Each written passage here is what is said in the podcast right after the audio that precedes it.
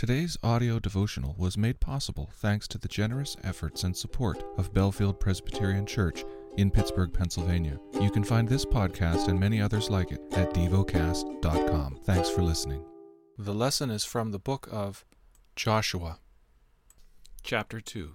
And Joshua, the son of Nun, sent two men secretly from Shittim as spies, saying, Go, view the land, especially Jericho. And they went and came into the house of a prostitute whose name was Rahab, and lodged there. And it was told to the king of Jericho, Behold, men of Israel have come here tonight to search out the land. Then the king of Jericho sent to Rahab, saying, Bring out the men who have come to you, who entered your house, for they have come to search out all the land. But the woman had taken the two men and hidden them.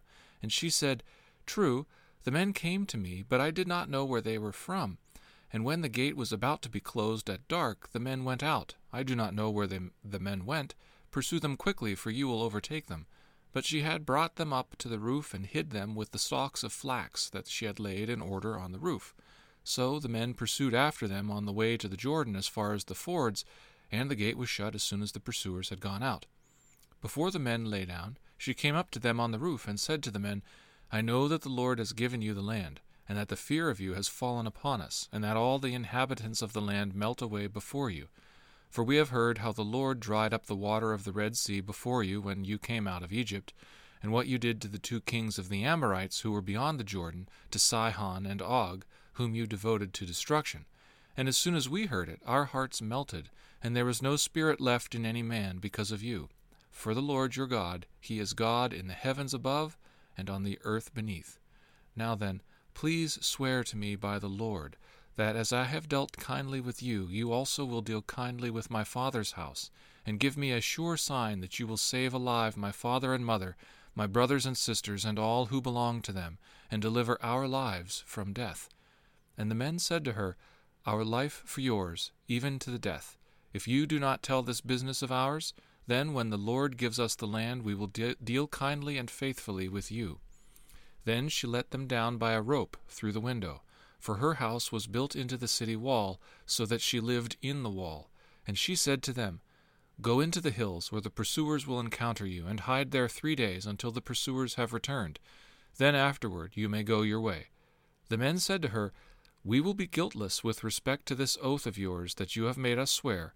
Behold, when we come into the land, you shall tie this scarlet cord in the window through which you have let us down and you shall gather into your house your father and mother, your brothers, and all your father's household.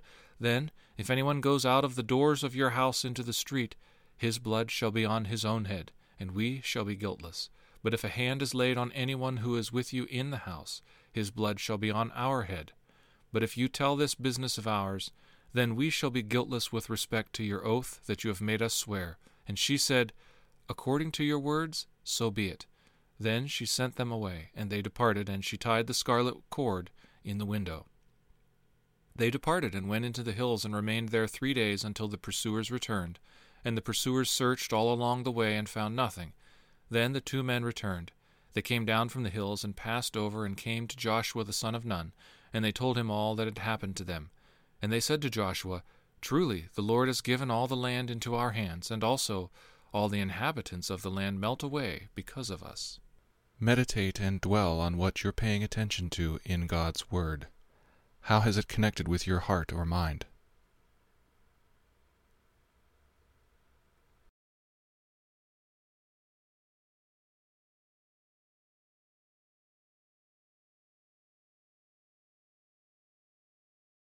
Pray to God freely about what has moved you today.